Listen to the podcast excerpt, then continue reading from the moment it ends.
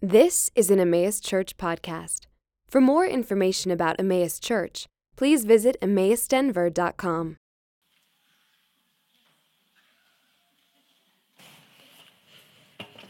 Morning.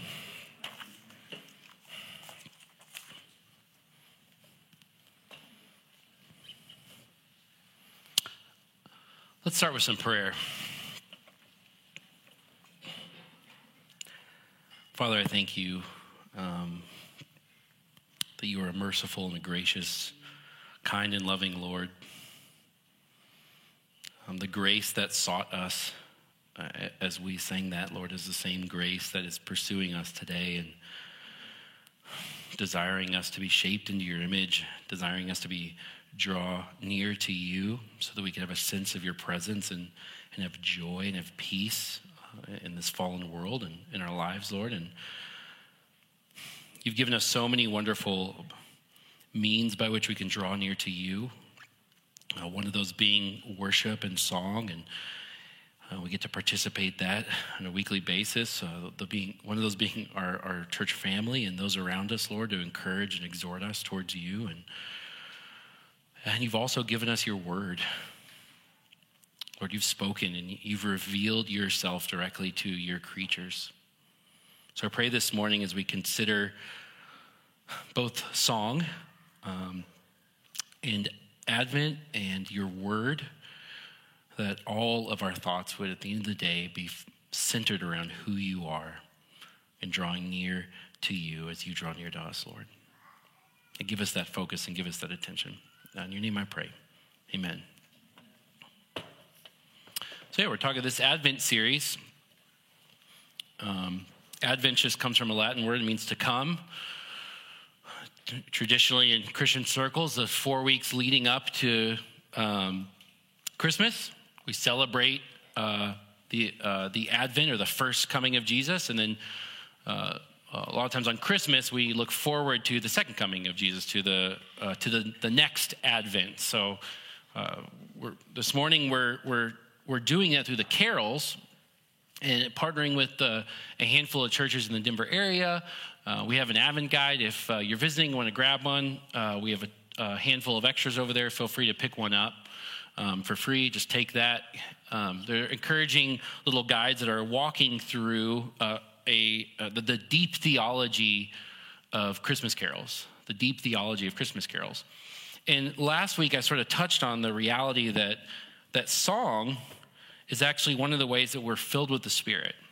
And we read in Ephesians, we talked about a little bit this morning in prayer, but song is one of the ways that we're, we're filled with the Spirit. And I thought it was appropriate, and I heard some feedback some uh, people it's very much relate to the reality that like it's a little frantic uh, during the holidays. I think that was the general theme, right? Dave's just laughing. Like it's like, like of course it is. Like it's just it is a little little frantic. And so what's beautiful about song is that because of our little phones, because of our computers, because of the satellite radio in our car, we have access to music pretty much anytime we want. We have access to music whenever we want. And so, as we consider the deep theology of these Christmas carols, we're actually considering God Himself. And we're, we're using a means, it's called a means of grace. We're using a means of song and worship for us to draw near and draw closer to the Lord. So, I am a little bit curious if did anyone else listen to Oh Holy Night last week after the sermon? Yeah, I've got a couple of head shakes over here. Uh, did you did you listen to the Carrie Underwood one?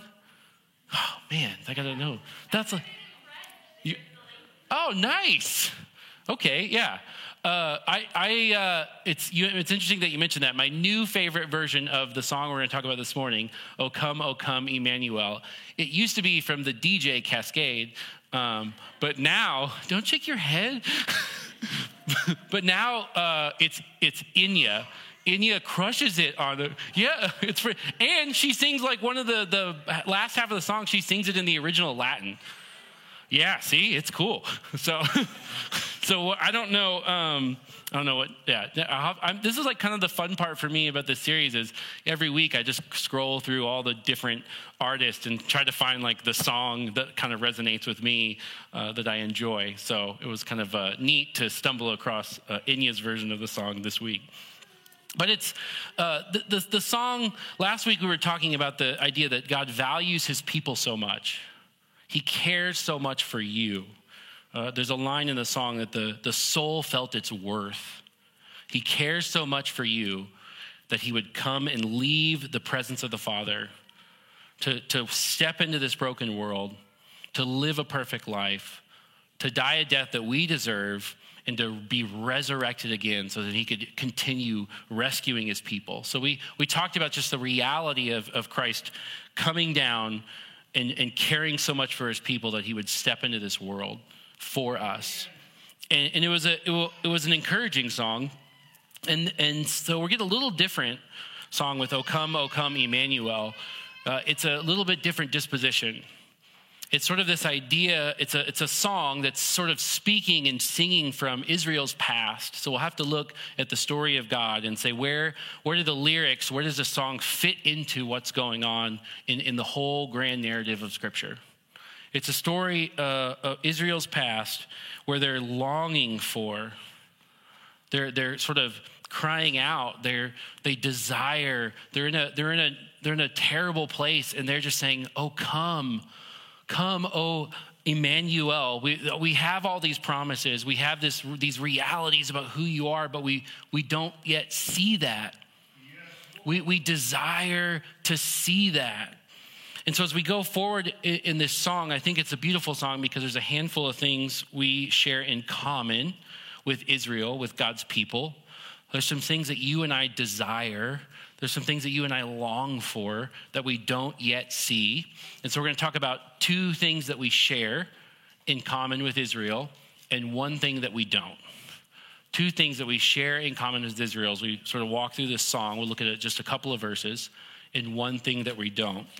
And the two things that we share are exile and hope. Exile and hope. And the one thing that we don't share in common with Israel of old is Emmanuel. And I'll, hopefully I'll explain that and um, it won't sound heretical. So if you're wondering what I mean by that. Um, so yeah, let's start with let's start with the the one thing that uh, the two things that we share. Let's start with exile. And like I said, we kind of have to, to put this in the story. The first line of the, of the song, and we're going to sing it after this, is O come, O come, Emmanuel, and ransom captive Israel. And so we have to say, okay, where is captive Israel? Where is Israel captive? And we've been using this sort of six act version of uh, the grand story of the Bible as just a way to sort of understand what's going on. So we have, uh, uh, we have an image of it. Mine, uh, like I said, mine was not pretty, and so someone else made a pretty one, and so now we have one that looks a little prettier. But it's just a, it's just a, a simple tool that gives us sort of a, a six act story of everything that's happened from the Genesis to Revelation. And so the, the down arrow is creation and the fact that God desired his people to dwell with him. God, God planted his people in the garden, walked with them in the cool of the day, saw them face to face, and said, You now bear my image, spread that image across all of the world. And he equipped them to do that. God, God came down and, and equipped them to do that, but we, we kind of know the story they rebelled against God. So we have creation, we have rebellion, and when they rebelled against God, what did he do? He, he cast them out. He said, You no longer can be in my presence because you're, you're tainted with sin. You have rebelled against me. You have rejected everything that's good. And the only appropriate response that I can have as a holy God to a, to a people who are, who are good and right and holy that have now turned and rejected God is cast them out of his presence. So they're cast out of the garden. And the good news is that doesn't, the story doesn't stop there. God, God knows that they have rejected him, yet he promises, he promises to restore things. He promises to crush the head of the serpent. He promises to, to take away the sin and bring back the fellowship between God and man. He makes that promise. And that's, the, that's sort of the, the arrow forward towards the cross there. He makes that promise that he's going to restore all these things. And that promise in our Bible gets developed uh, through most of it, uh, through the Old Testament. And as we walk through the Old Testament, the, the most common way that that sort of takes shape is in the people of Israel. These are, God actually calls them my son. The, the whole people are sort of, are sort of God's children. And so what does God do with his, with his new son? He restores them back into a land where God is now present, again in the temple, it's not like the garden. They actually have to go through sacrifices. Um, they have to wear certain things. They have to construct a, a tabernacle, the tab- tabernacle that turns into a temple. But, they, but now God has planted them in a place again where He is present. And what does Israel, the Son of God, do? Rejects Him again. Rejects Him again. So the only appropriate thing for God to do is to cast them out again. And so now, even though God has given these promises, it's expanded a, a ton through the Old Testament. There's a lot of um, just sort of depth and information on, on how God is going to bring about this Messiah. God's going to bring about this, this true son that will actually restore the relationship again. But at this time in the story, at this time in the story with the arrow pointing towards the cross, they've been cast out and they are now in exile. They're in exile in Babylon. They're, they're no longer home in the presence of God. They're, they're, they're cast out away from his presence. So that's sort of where we are in the story. That's where, that's where Israel is in, the, in sort of the grand narrative of what, what is happening in Scripture. And the song kind of picks up on this, and the song is aware of sort of this, this grand narrative. It actually says, that they mourn in lonely exile here until the Son of God appear. Israel mourns in lonely exile here until the Son of God appear. So they're trying to give us a sense. The song is trying to give us a sense to put us in the place of the people of Israel. And I, and I think about uh, even the way Isaiah describes their exile. He, he, God tells Isaiah to just go walk around naked for like a year. And he's like, while you're doing that, tell everyone that's how you're going to get cast out of the land. And you're like, oh, okay, that's like a little intense. But when, when, the, when invading armies came into Israel, they weren't like, hey, so next week around Tuesday, we're going to ship you out to Babylon. If you could just get your things together, um, wrap up what you need to wrap up here. This is a, the buses will show up at this time. You know, it wasn't like it wasn't like a it was they, this was an army that came in. Oftentimes, they're surrounding the city, starving the people in the city. They're, they're enslaving them. They have no regard for their person. They have no regard for anything that they have. And, and if they have regard for something that they have, they'll take it because that's what they came to do. And then they intentionally drag them off to cities and separate them from people that they know so that they would assimilate into the culture to where they went. So they basically rip everything that is their identity from them and pull them off into other places.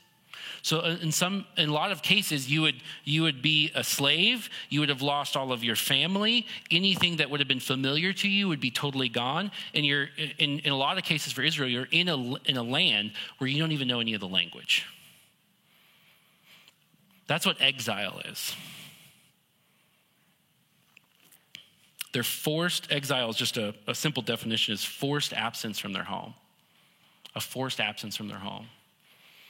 So this line is really picking up on the grief of that, that mourns in lonely exile here until the Son of God appear. Yes, Lord. So, how do we share that in common with Israel? How do we share exile in common with Israel? Most of us woke up in a comfortable place with, with more familiar people around us than normal, too. Um, that's the, the beauty of our family.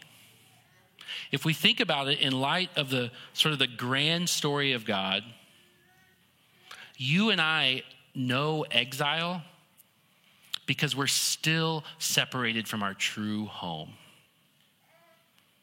You and I are still separated from the place where there is genuine familiarity and peace and joy in the very presence of the one that we are made in his image.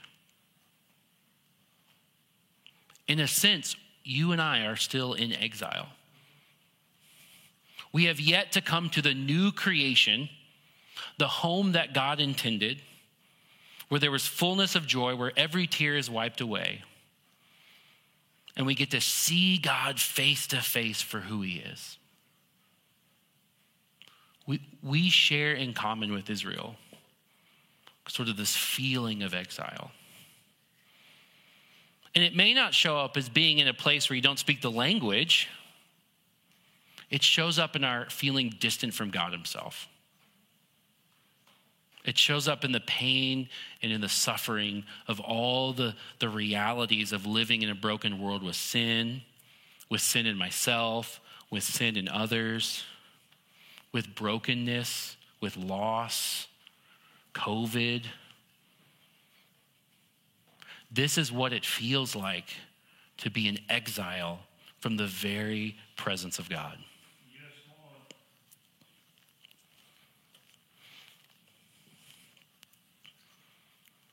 They mourn in lonely exile here. So think about that. What in your life makes you feel most distant from God?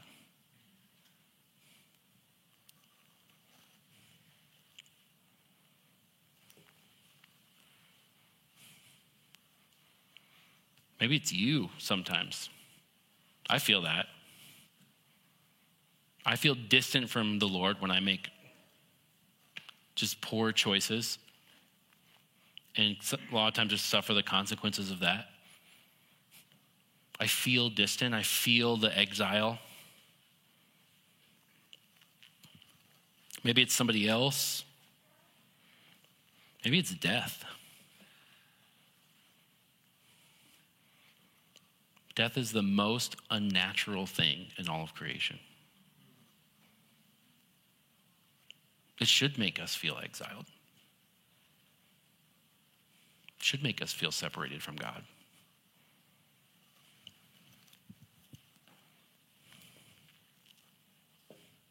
We share that in common with Israel. We mourn in lonely exile here until the Son of God appear. We know what it feels like. But it's not the only thing we share in common with Israel. We share hope. We share hope with them as well. I love the chorus. I'd love to meet the person who wrote some of these lines. I think it's you know, it's hard to trace some of these things back but people think that the the song, it, the lines, the lyrics for this song go back over a thousand years. And music didn't come and it didn't become popular about 150 years ago, but the, the lines in the song go back potentially over a thousand years. People were, were chanting these things in, in Latin. And the chorus says, Rejoice, rejoice, Emmanuel shall come to thee, O Israel. It's, it's a repetition of hope. And I know Bridget read it earlier. Emmanuel was something that we, that we would call Jesus. He is God with us. And uh, it said in Matthew, it was everything that happened to Jesus to show up so that he would be called Emmanuel, and I like in our ESV Bibles, in parentheses, it says, This means God with us. it's like, in case you don't uh, speak Hebrew, this is what it means. Uh, so I, pre- I appreciate that Matthew just kind of throws that in there for us. But this is actually a promise that shows up in Isaiah chapter 7. He's promising as he, as he, as they look forward, is they're going into exile. Isaiah is saying you're going to be taken from your homes, you're going to be taken from everything that's comfortable, you're going into exile. But I'm pro- God is faithful to his promises. God is going to keep his promises. And even if you share in that feeling of exile, you share in that feeling of hopelessness, you share in that, that feeling of just being separated from God. He's saying there's a real promise there. He says, Rejoice, rejoice. Emmanuel shall come. Emmanuel will come to you, O Israel. Amen. God in the flesh will show up and begin to restore all things.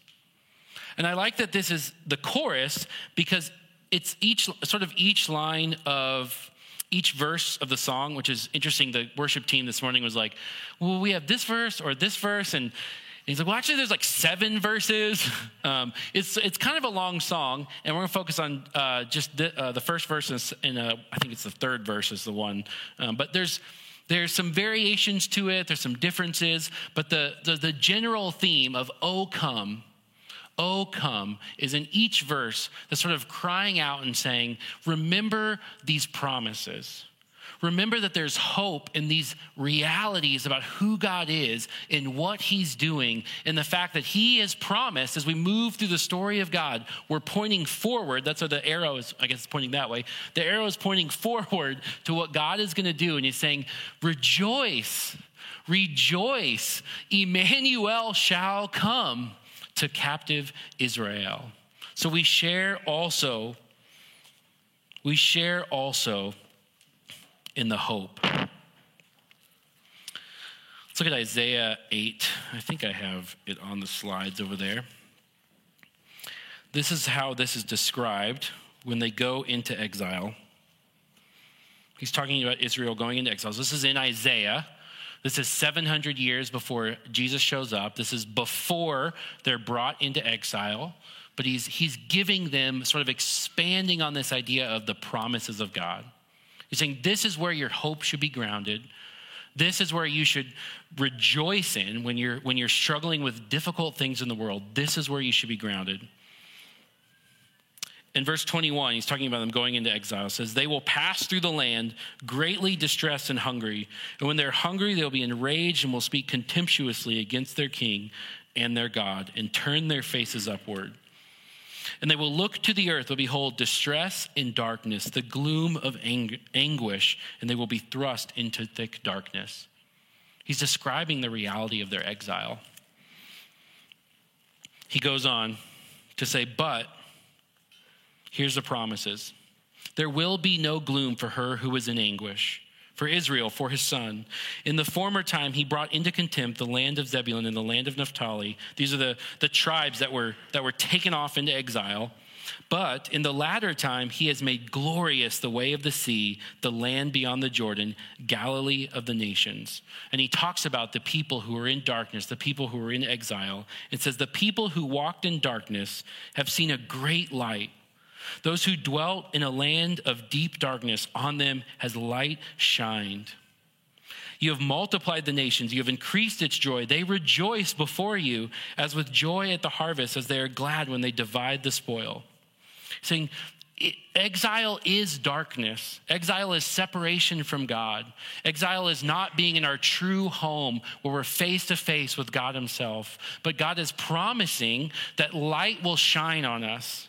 God is promising that, that uh, the sun will rise and the star will shine on our hearts, and, and God will see the glory and the beauty and the majesty of Emmanuel, God with us. He rejoice, Israel, even as you're in this exile, because there is hope to come.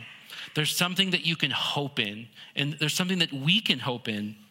I think this is sort of picked up on in, in one of the verses.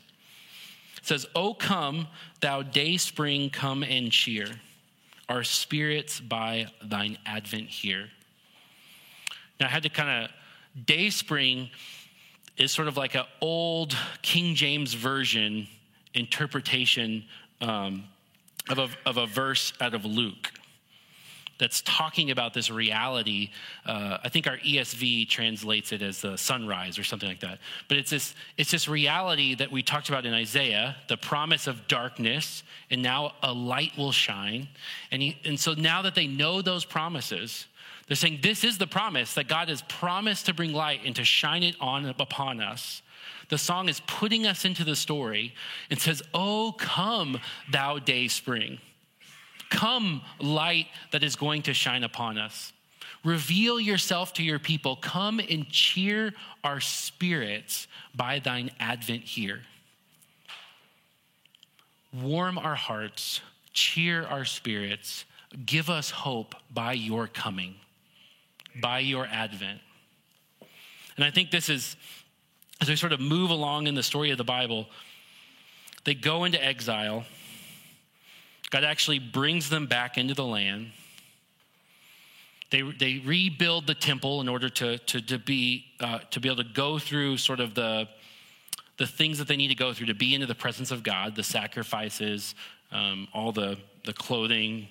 Uh, the, the, they, they find the law and like, oh, hey, we should read this. Uh, and God has actually structured this a certain way. And so they, they actually are brought back into the land and it shouldn't be of any surprise anyone who's taught Old Testament Sunday school, um, they reject the Lord again.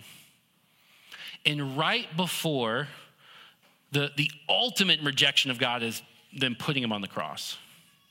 But right before this day spring shows up on the scene, we actually get John the Baptist. John the Baptist is sort of the last in the, the if you're looking at the story of God, he's sort of the, the, the last one, the tip of the spear as the arrow moves this way towards the cross. And Zechariah has a, a sort of a prophecy that he prophesies in Luke 1. So this is before Jesus has shown up on the scene, where he gets, he gets excited about this reality that light is beginning to shine on those who are in exile. Light is beginning to shine on those who are in exile. Luke 1 started in verse 76. So these are weaving together some of the realities that uh, Emmanuel is, a, is the child that's born of the virgin. It'll be called God with us. And the promise in Isaiah that he will be a light that shines in a dark place. Verse 76, this is Zechariah prophesying about what is to come because of his child, John the Baptist, who is sort of preparing the way for Emmanuel, preparing the way for God to be with us. And he says, You, child, his child, John the Baptist, will be called the prophet of the Most High. For why? You will go before the Lord to prepare his ways, to give knowledge of salvation to his people in the forgiveness of their sin because of the tender mercy of God, whereby the sunshine shall visit us from on high. Or in the King James Version, you get the wherefore the day spring here is God. He's saying, Look, the Lord is coming. God is going to be with us. And, and the, the song is trying to put us into the story. And it, it's saying, Rejoice, rejoice, Emmanuel shall come. There is hope for our exile. And it's pleading with the day spring, it's pleading with the, the light of the knowledge of God in Jesus Christ to come and cheer our hearts. This is the hope that we share with Israel. We share this reality that we have promises of God that will have yet to be fulfilled that we long for. We share this reality. We have promises of God that have yet to be fulfilled that we, we long for. But it's those promises when, when, when we're in our darkest moments, is those promises that the song is trying to say, rejoice. Rejoice because he keeps those promises. Those are things you can ground yourself in. Those are things that sort of cut through the fog and the busyness and the chaos of life that can even cut through death itself and say, someday, someday, even the, the, sh- the way the song describes it, and drive away the shades of night and pierce the clouds and bring us light. Someday God will drive away all the shades of night. And pierce the clouds and bring us light. You and I share in that hope. You and I share in that hope with Israel. But there is one thing we don't share. One thing we don't share, and that's Emmanuel. And what do I mean when I say that? We're further along the story of God. There was all sorts of promises made to the people of Israel. This reality that God would someday bring his people back into his presence, back into a new creation. And the Bible describes who Jesus is and what he's done as the beginning of that new creation. We actually have God with us. We actually have a, a, a second Adam a new humanity that's already begun in Jesus Christ himself. So now we actually have Jesus sitting on his throne, ruling and reigning, bringing the kingdom, and making God present with his people even today. There's a reason why we don't crowd around a little temple and do sacrifices and go to see the presence of God. Because of what Emmanuel has done, because of what God has done, he is present with you today. This is the new temple, his people, you. He's present in you so that he can make God known to you. He, he wants to begin that new creation work. He wants to begin to pull you out of exile and to give you a taste of what it feels like to be in the face to face presence of God. He wants to remind you of the promises, and not just of the promises that are to come, but all the things that He's accomplished in His, his first advent, His life, death, and resurrection. And I think it's appropriate, Matthew, what Bridget read earlier, begins with this reality that God is with us. It's fulfilled in the birth of Jesus. We're, we're beginning to restore everything that was broken in the fall because God has shown up in the flesh. And the, the very end of Matthew, he reminds us of the same thing. He bookends his entire gospel with the reality that now that we have Emmanuel, we have Jesus in the flesh, he is now with you. I think I start in verse, let's go to 18. Jesus came and said to them, All authority in heaven and earth has been given to me. Go therefore and make disciples of all nations, baptizing them in the name of the Father and the Son and of the Holy Spirit, teaching them to observe all that I have commanded you. And how does he end this? Behold, I am with you always even until the end of the age. Israel didn't get to hear that. They were cast out. God was still working and was going to fulfill his promise, but we don't have that in common with Israel. Now that Jesus has shown up in the flesh, things are dramatically changed so that you can get a little taste of what it means to be in God's presence and to be back in your home in the new creation presence of God. We touched on this in Hebrews even a few weeks ago, and I thought that was a kind of appropriate reminder of what we don't have in common. In Hebrews 8, verse 10, He's talking about a lot of the covenant, and a lot of the way sort of like things work differently now because we have Emmanuel, God with us. He says, For this is the covenant that I will make with the house of Israel. These are God's new son, Jesus, Israel. All of us who are united to him are a part of that family now. We are, we are now Israel in the sense that we are connected to God. We are the people of God. He says, I will put the law into their minds, and I will write them on their hearts, and I will be their God, and they shall be my people. I'm actually not going to write it on stone in a, in a fiery mountain. I'm going to take the very words of God and implant it in their hearts through the Holy Spirit. And they shall not teach each one of his neighbor and each one of his brothers, saying, Hey, know the Lord. For they shall all know me from the least of them to the greatest, from the least of them to the greatest. This is something we do not share in common with Israel. You and I get to experience the very presence of God through the work of the Spirit in Jesus Christ sitting on his throne, mediating that to us today. This is why we have songs that can remind us and draw us into God himself. This is why it's possible for us to be broken, to be sinful, and as Hebrew says, to approach the throne of grace with confidence. Amen. When we feel in exile, when we feel separated, yes, as some of the volunteers probably do right now. um, it's like you have them all or you don't. You know, it's like dominoes that, that fall. Uh, so you could mediate that as like soon. Um, that very much sidetracked me as well. But that that's a great illustration for how competent Jesus is, because it's not it's not about how on top of things we are.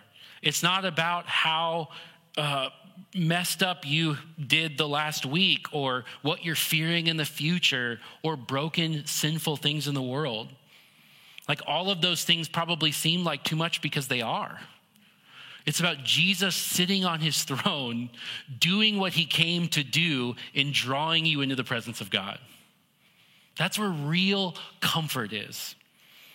And yeah, Israel could look forward to the promises and say, God will do this. I know he will do this. And there's a, a, there's a real reality where we still are in the presence of, of sin and the brokenness in the world. And we can say, God will restore all that. I know He will do all that.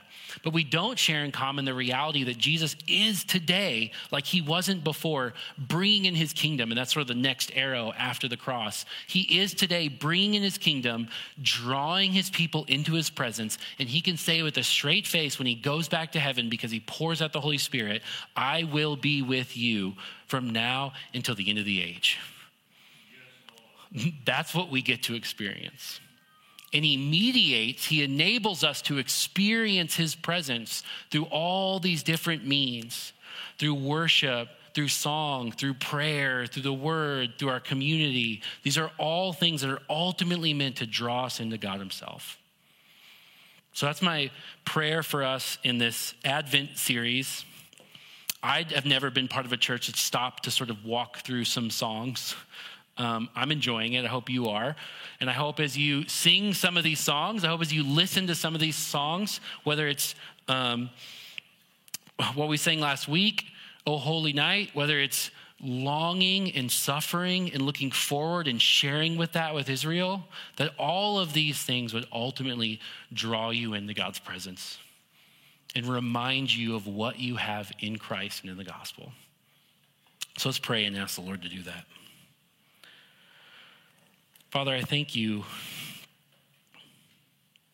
Thank you for how gracious and merciful and wise and powerful and majestic and good and beautiful you are. Man, we just get little tiny tastes of that. And for some of us, we're willing to rearrange our lives to be drawn closer to you. And Lord, you put us all in unique situations that are articulated by you and for us and for our good, Lord. I pray that you would help us see ourselves in those situations and see you as capable of bringing us into your presence so that we could have joy and peace that could be explained by nothing else but the supernatural work of your Spirit. Lord, I pray that the busyness of this season would be a chance for you to display your glory in the people here today. That we would have so much peace and joy because of how capable you are, and that we'd be a light to those around us. So thank you for this time. In your name I pray. Amen.